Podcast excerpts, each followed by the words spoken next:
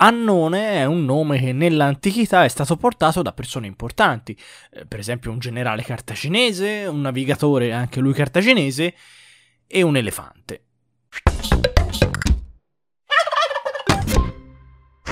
Ciao a tutti, io sono Willy, bentornati su Zoo Podcast, il podcast bestiale dove parliamo di, indovinate un po', animali. Se vi piacciono gli animali, in questo podcast e nel mio canale YouTube Zoo Sparkle e sui miei social, eccetera, troverete di certo pane per i vostri denti. Vi ricordo anche che è possibile sostenere le mie attività di divulgazione e questo progetto tramite appunto i link che ci sono in descrizione, come quello del mio progetto Patreon, mediante il quale è possibile vedere in anteprima i miei video e sentire eh, alcuni di questi podcast in anteprima. Comunque, torniamo a bomba sul nostro elefante elefante. Siamo nel 1962. Durante gli scavi per alcuni lavori di ammodernamento delle caldaie e dei giardini del Belvedere in Vaticano, alcuni operai ritrovarono un dente molto grande di un animale, più mm, qualche altro frammento. Un dinosauro? No, i resti non erano fossili, bastò un esame veloce del custode della Biblioteca del Vaticano per stabilire che si trattava di un animale ben più recente. Un elefante. E tutti poi di questo elefante del Vaticano se ne dimenticarono. Fino alla fine degli anni Ottanta, quando il professor Silvio Bedini, che a dispetto del nome era americano e professore tra l'altro allo Smithsonian Institute di New York, decise di esplorare i cunicoli dei sotterranei del Vaticano. Vedere il luogo del ritrovamento dei resti dell'elefante scatenò la sua curiosità e cominciò subito le ricerche. Qualche anno dopo pubblicò un libro in cui risolveva un mistero, che adesso vi racconto. I più potenti stati europei del XVI secolo erano famosi per avere molte colonie lontane, sia nel vecchio che nel nuovo mondo. Uno di questi stati era il cristianissimo Portogallo, il cui re, Manuel I Davids, voleva ingraziarsi Papa Leone X, al secolo Giovanni de' Medici. E come fece? Beh, Netflix non c'era, quindi non gli poteva regalare l'abbonamento annuale e quindi optò per un elefante. Logico, no? L'elefante in questione era un elefante asiatico albino, nato in cattività in Sri Lanka. Non è ben chiaro come Annone, questo era il nome dell'elefante, fosse arrivato in Portogallo. Forse era stato regalato a Manuel I dal re di Cocina, in India, base militare portoghese e centro nevralgico del commercio delle spezie. Oppure, raccontano altre versioni, era stato comprato dal re grazie a un suo rappresentante. In ogni caso, fu scelto per la sua originalità e subito inviato a stupire la corte del Papa. Nonostante infatti la recente scoperta dell'America, Manuel I mirava a conquistare la benevolenza del Papa perché voleva che questi intercedessi sugli altri regnanti europei per favorire le rotte portoghesi verso est e quindi per poter mettere le mani sul lucroso mercato delle spezie. E anche se sembra strano, all'epoca regalare animali esotici era una cosa che veniva fatta spesso con fini politici. Annone viaggiò in nave, attraversò il Mediterraneo passando per Alicante e Maiorca e finì a Porto Ercole. Arrivò a Roma, tra lo stupore della gente, il 12 marzo 1514, all'età di circa 4 anni. Con Annone, il pezzo forte, c'erano vari dignitari, per un totale di 150 persone, tre leopardi, di cui uno melanico, pappagalli, cavalli, tacchini e la spedizione era capeggiata dal navigatore portoghese, ora divenuto ambasciatore, Tristan da Cunha. L'elefante aveva poi sulla groppa un palanchino fatto d'argento a forma di castello, contenente un cofano con doni regali tra cui broccati di lusso, tessuti ricamati con perle e pietre preziose, monete d'oro coniate per l'occasione, eccetera. Il Papa attendeva l'arrivo del corteo a Castel Sant'Angelo. Una volta giunto al suo cospetto, Annone si inginocchiò per tre volte, come la Trinità, in segno di omaggio, strofinandogli la proboscide sulle pantofole. Poi, Obbediendo ad un cenno del suo custode indiano, aspirò acqua con la proboscide da un secchio e la spruzzò non solo contro la folla ma anche contro i cardinali. Il Papa lo adorò. Il Santo Padre predispose per lui un alloggiamento in una struttura chiusa, nel cortile del Belvedere, a quel tempo in costruzione, e poi venne trasferito successivamente in un particolare edificio tra la Basilica di San Pietro e il Palazzo Apostolico, vicino a Borgo Sant'Angelo. Per il suo mantenimento il Papa non badava a spese. Quella bestia alla città costava 100 ducati l'anno, una roba pazzesca, specie se si conta quanto era povera un canna al popolo. Annone divenne una celebrità, spesso portato in processione per le vie cittadine ed il suo arrivo fu commemorato in arte e poesia. Pasquale Malaspina di lui scrisse. Nel bel vedere prima del grande pastore venne condotto l'addestrato elefante che danzava con tanta grazia e tanto amore che difficilmente un uomo avrebbe potuto ballare meglio. I maggiori cortigiani facevano inoltre a gara a divenire i custodi ufficiali di Annone, perché questo voleva dire entrare nelle grazie del Papa, che era affezionatissimo all'elefante. Insomma, a Roma divenire per usare le parole di Pietro Arretino, pedagogo dell'Alifante era un segno di prestigio sociale. Tra l'altro, proprio l'Aretino prese ispirazione da Annone per scrivere la commedia satirica intitolata Le ultime volontà e il testamento di Annone l'Elefante, opera che sbeffeggia i grandi dell'epoca, Papa compreso. Il suo soggiorno a Roma ispirò anche degli artisti, tra cui il buon Raffaello Sanzio, che gli dedicò anche un dipinto, oggi ahimè andato perduto, e che tra parentesi aveva anche il compito saltuariamente di fargli da custode. E tutti tra l'altro consideravano Annone un animale di straordinaria intelligenza. Tra l'altro il Papa, per mostrare tutta la sua riconoscenza verso il gradito, per quanto insolito, dono, concesse all'ambasciatore portoghese e da tutto il suo seguito, tra l'altro, il privilegio di essere ospiti della città di Roma. Cioè, in pratica potevano andare dovunque, teatri, osterie, eccetera, senza pagare il becco d'un quattrino. Semplicemente bastava che facessero vedere che erano portoghesi. E a pagare le spese ci pensava il Papa. Diversi furbacchioni, scoperta praticamente questa cosa, presero quindi a frequentare i locali di Roma fingendo di avere un accento esotico, proclamando di essere portoghesi e quindi non pagavano nemmeno loro. Quando però il Papa arrivò a esaminare i conti pervenuti da questi locali, eh, insomma, erano decisamente troppo. Si rese conto quindi che c'erano troppi pochi portoghesi a Roma per giustificare un prezzo così esorbitante per la sua ospitalità. E quindi capì che i romani l'avevano presa in giro. Revocò subito il privilegio, ma i soldi ormai li doveva comunque sborsare. Quindi fu proprio a causa di questo arrivo dell'elefante a Roma che venne coniato il modo di dire fare il portoghese. Annone fu rappresentato anche in due famose fontane, quella al centro del parco all'italiana del Giardino dei Mostri di Bomarzo e quella di Villa Madama a Montemario, Roma. Ma la vita da star poco si confaceva al pachiderma, nonostante le amorevoli cure cui era soggetto. La città non era a misura d'elefante non mancarono gli incidenti. In un caso il poeta Baraballo di Gaeta gli montò in groppa, sostenendo mentre lo cavalcava di essere in grado di dire versi all'altezza del Petrarca. Annone, spaventato dai tamburi e dalle cannonate della processione, lo disarcionò. Eh, un po' se l'era cercata, eh, e comunque sia, il fatto che questo poeta Baraballo non sia ricordato se non per questo episodio la dice lunga. In un altro caso, invece, la folla era così numerosa che molti finirono schiacciati perché ostacolavano la strada del pachiderma. Ah, lo dico per chiarezza, la parola pachiderma la uso appunto perché è rimasta nel senso comune per indicare animali come per esempio gli elefanti, gli ippopotami, i rinoceronti, eccetera, però ecco, non ha una valenza, oggi sappiamo, tassonomica di classificazione scientifica, eh? Insomma. Comunque, il nostro pachiderma, due anni dopo il suo arrivo a Roma, si ammalò improvvisamente. Non è chiaro di cosa, possibile che abbia influito il clima umido della città e forse anche l'alimentazione non proprio ottimale che gli veniva fornita provarono a curarlo anche con un preparato a base d'oro, che con ogni probabilità gli fece peggio della malattia stessa. Quando, il 16 giugno 1516, all'età di 7 anni, Annone si spense, il Papa era lì al suo fianco.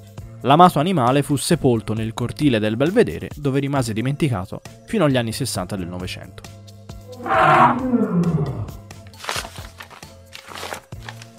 Che dite? Passiamo ad un po' di news? Beh, stavolta vi parlo di una pianta e voi mi direte, ma come una pianta? Insomma, eh no, vabbè, ora vi spiego. C'è questa pianta, no? Questa pianta che si trova nella costa atlantica del Brasile, che si chiama Shibalium fungiforme. Fungiforme perché appunto i suoi fiori sembrano vagamente dei funghi. È una pianta parassita che si nutre fondamentalmente delle radici d'altre piante. Siccome i fiori femminili di questa pianta sono coperti da delle squame abbastanza robuste che proteggono il suo nettare, pensavano effettivamente già da un po' di tempo che non doveva essere impollinata né da un uccello né da un insetto, però non si capiva bene come stava la faccenda. Già da un po' di tempo si pensava che fossero gli opossum i suoi impollinatori, perché insomma grazie ai loro artiglietti potevano sollevare appunto queste squame e accedere al nettare. Addirittura in studi precedenti erano stati trovati eh, opossum con tracce del polline di questa pianta sul loro naso, però la prova ancora non c'era, fino ad oggi. Infatti alcune camere infrarossi hanno registrato ben 14 visite di diversi opossum in un periodo di 4 notti, confermando questa teoria che girava dagli anni 90. E tra l'altro, dopo aver sollevato le squame di questa pianta e aver avuto accesso al polline, a quel punto c'è un po' di spazio e si sa che ne approfittano anche diversi insetti e i colibri. Parliamo adesso di coleotteri e dei loro colori. Alcuni buprestidi infatti vengono chiamati jewel beetles, cioè coleotteri gioiello dagli anglofoni, per i loro bellissimi colori iridescenti. Uno studio pubblicato su Current Biology, che riguardava alcuni buprestiti asiatici del genere Sternocera, ha fatto un po' di luce sulla natura della loro iridescenza. Infatti sia maschi sia femmine sono colorati così, e quindi insomma è poco probabile che sia una cosa legata alla selezione sessuale. Che aiuti questi insetti nel mimetismo? Beh, per rendersene conto, gli studiosi hanno piazzato praticamente delle esche con appiccicate le elitre di questi coleotteri e nella vegetazione della foresta hanno messo anche altre esche, però con elitre non iridescenti, di vari colori artificiali. In totale hanno piazzato 886 bersagli tra iridescenti e opachi e ovviamente i colori utilizzati rappresentavano lo spettro dei colori presente nell'esoscheletro di questi coleotteri. E dopo due giorni hanno visto che le esche che eh, portavano l'iridescenza, che quindi avevano delle elitre vere, avevano meno probabilità di essere attaccate dagli uccelli. E questo rispetto a tutti gli altri colori, ad eccezione del nero.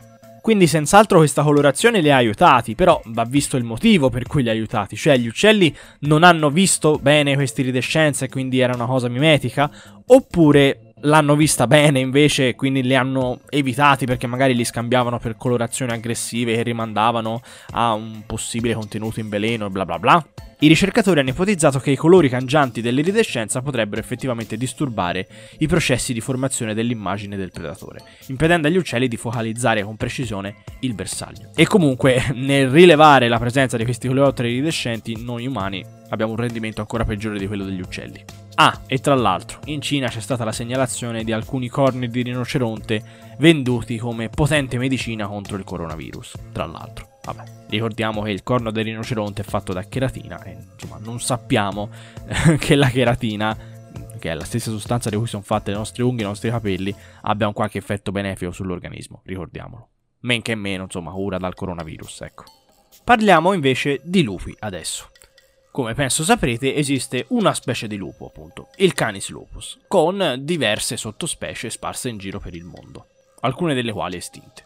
Tassonomicamente parlando, i lupi che abitano l'Himalaya sono un grattacapo. Non solo infatti hanno musi più lunghi, manto più pallido e richiami più bassi rispetto ad altre popolazioni di lupi, però i loro geni sono proprio diversi sotto qualche punto di vista. Infatti rispetto agli altri lupi hanno tutto un set di geni che gli permette di sopravvivere nell'area rarefatta che trovano fino a 4000 metri d'altezza. I ricercatori hanno raccolto feci di lupo da zone come Cina, Tagikistan e Kirghizistan. Ne hanno estratto il DNA fino ad arrivare appunto a campioni provenienti da pare 86 lupi diversi, trovando effettivamente geni specializzati non presenti appunto negli altri lupi grigi che rafforzano il cuore e rendano più efficace la respirazione ad alta quota. E questo pare supportare delle precedenti ricerche che dicono che questi lupi si sono staccati appunto dagli altri lupi noti tra 630.000 e 800.000 anni fa e che quindi potrebbero effettivamente essere considerati, secondo qualche autore, una specie a sé stante. Parliamo adesso di una ricerca dell'Università di Aberdeen che parla di riproduzione e marmotte dal ventre giallo. In questo studio sono state osservate appunto 30 generazioni circa di queste marmotte a partire dal 1962 a oggi e si è visto una cosa interessante ovvero che le marmotte femmine, nate da madri più anziane, avevano un maggior successo riproduttivo. Avevano delle figliate maggiori rispetto a quelle nate da mamme giovani in ogni periodo della loro vita praticamente. E questo è interessante perché in futuro sarebbe opportuno studiare appunto i meccanismi di invecchiamento e come influenza nel successo riproduttivo cross generazionale, diciamo. Dal Colorado ora ci spostiamo in Africa Cosa sta succedendo in Africa? Beh, eh, c'è uno degli sciami di locuste più mostruosi mai visti nella storia. Ha fatto dei danni incalcolabili in Etiopia, Somalia e Kenya e ora si sta spostando verso l'Uganda e la Tanzania. Le locuste sono da sempre presenti in Africa. Somalia ed Etiopia però non vedevano invasioni di questa portata da 25 anni, mentre in Kenya una minaccia simile non si registrava da 70 anni. Si parla di sciami che possono coprire delle aree di più di 1200 km quadrati e che mangiano in un solo giorno la quantità di cibo che avrebbe consumato l'intera popolazione del Kenya. I record parlano di 200 miliardi di locuste, uno sciamone del Kenya, che coprivano un'area di 40 x 60 km di lato, quindi 2400 km quadrati. Per cercare di ovviare al problema servirebbero non meno di 80 milioni di dollari, senza contare che si stima che entro giugno il numero di queste locuste potrebbe crescere di 500 volte. Quindi è possibile che questa qui diventi pian pianino una catastrofe, lasciando a bocca asciutta decine di milioni di persone. I motivi di questa esplosione demografica sembrano essere l'insolita disponibilità d'acqua e l'elevata umidità registrate a fine 2019. E da notare che è molto probabile che queste anomale condizioni climatiche siano comunque collegate al macello che noi umani stiamo combinando nel mondo. Ma vabbè. Parliamo adesso di cetacei, in particolar modo balenottere minori, che, in quanto cetacei, come sapete, hanno un sacco di modi per comunicare a livello sonoro. Nel loro caso, un particolare tipo di richiamo è chiamato Boeing. Bene, sono stati registrati oltre 42.000 di questi Boeing in un'area di circa 1200 km quadrati che si trovava vicino alle Hawaii in un periodo che va dal 2012 al 2017, con degli speciali microfoni subacquei. Il team ha poi comparato appunto le misure di questi Boeing con i rumori ambientali, come per esempio vento, onde, eh, terremoti sottomarini, eccetera, non attività umana in questo caso. E hanno visto che effettivamente più c'è rumore ambientale e più questi rumori delle balene si fanno forti. E questo ovviamente, insomma, non è sorprendente perché eh, chiaramente se c'è più rumore spenderanno più energia per farsi sentire dalle altre balene. Ma eh, c'è un ma perché se alcune specie effettivamente come le orche o le megattere rispondono bene riuscendo a compensare, le balenottere comuni sì, alzano la voce, ma più di tanto non ce la fanno proprio. Quindi, mettendo in gioco effettivamente le cause antropiche dell'aumento di rumore nel mare, si può dire che il mare, specialmente appunto per quanto riguarda la navigazione a scopi commerciali, stia diventando più rumoroso di ben 3 decibel ogni decade. E questo potrebbe essere un problema più avanti per queste balene, perché se non riusciranno a comunicare bene sulle lunghe distanze, potrebbero avere effettivamente in futuro problemi grossi a trovare un partner o a comunicare con i propri simili. Dulcis in fundo, dinosauri è stato pubblicato uno studio sulla rivista PeerJ che ha per protagonisti gli allosauri e addirittura descrive una nuova specie di allosauro. Nello studio vengono accettate solo tre specie di Allosaurus come specie valide e sono il nordamericano Allosaurus fragilis, l'europeo Allosaurus europeus e una nuova specie di Allosauro sempre dal Nord America, descritta in questo studio e battezzata Allosaurus jimmadseni. E quest'ultima nuova specie è anche più antica delle altre, i suoi resti sono stati datati ad almeno 155 milioni di anni fa, circa 5 milioni di anni prima rispetto al Fragilis, dal quale si distingue per avere un cranio, secondo gli autori, più corto e stretto. E lo sapete chi è l'olotipo, cioè l'esemplare su cui si fonda la descrizione di una nuova specie per quanto riguarda Allosaurus jimmalseni? Niente meno che Big Al, ovvero uno scheletro di allosauro, prima considerato come un Allosaurus fragilis, molto famoso perché eh, registra, diciamo, all'interno delle sue ossa tutta una serie di fratture, ferite, infezioni, eccetera, e è stato anche il protagonista di un episodio di eh, uno spin-off, anzi, della serie Walking with Dinosaurs della BBC, che forse vi ricorderete se siete della mia generazione e avete seguito l'ormai storico programma La macchina del tempo negli anni 90. Quindi, insomma, tanta roba. Bene, siamo giunti nuovamente alla fine di questo episodio. Naturalmente se vi è piaciuto eh, fatemelo sapere, seguitemi su tutti i miei social come il mio canale YouTube ZooSparkle dove pubblico video su questa roba. Ovviamente se non avete sentito gli altri episodi del podcast vi invito a recuperarveli. Seguitemi anche su Instagram, mi chiamo Zosparkle, anche lì mi chiamo Zosparkle ovunque, ovviamente anche su Twitch, eccetera. Vi ricordo che se volete sostenere il mio progetto di eh, divulgazione scientifica sui vari social, trovate in descrizione il link per poterlo fare e che con alcuni pledge del mio Patreon potete ascoltare questi podcast e guardare i video con eh, un po' di anticipo rispetto a quando venga resi pubblici. Quindi, eh, un ringraziamento speciale va al mio amico Andrea Papini, che ha recitato quella bella poesia su Annone. Quindi, grazie Andre. E grazie a voi, eh, che siete arrivati fin qua. Ci sentiamo alla prossima. Ciao.